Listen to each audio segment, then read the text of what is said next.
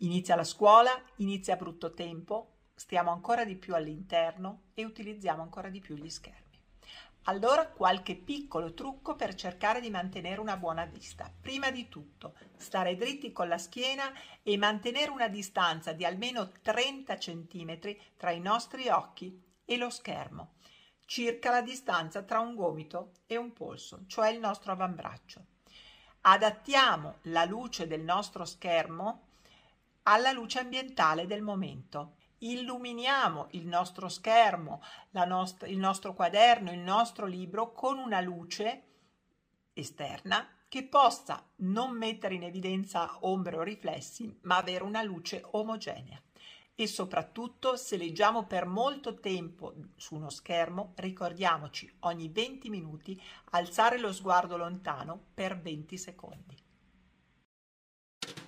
Stai ascoltando Pedialore di Pediatalk. Cercaci sui social o vai su pediatalk.it.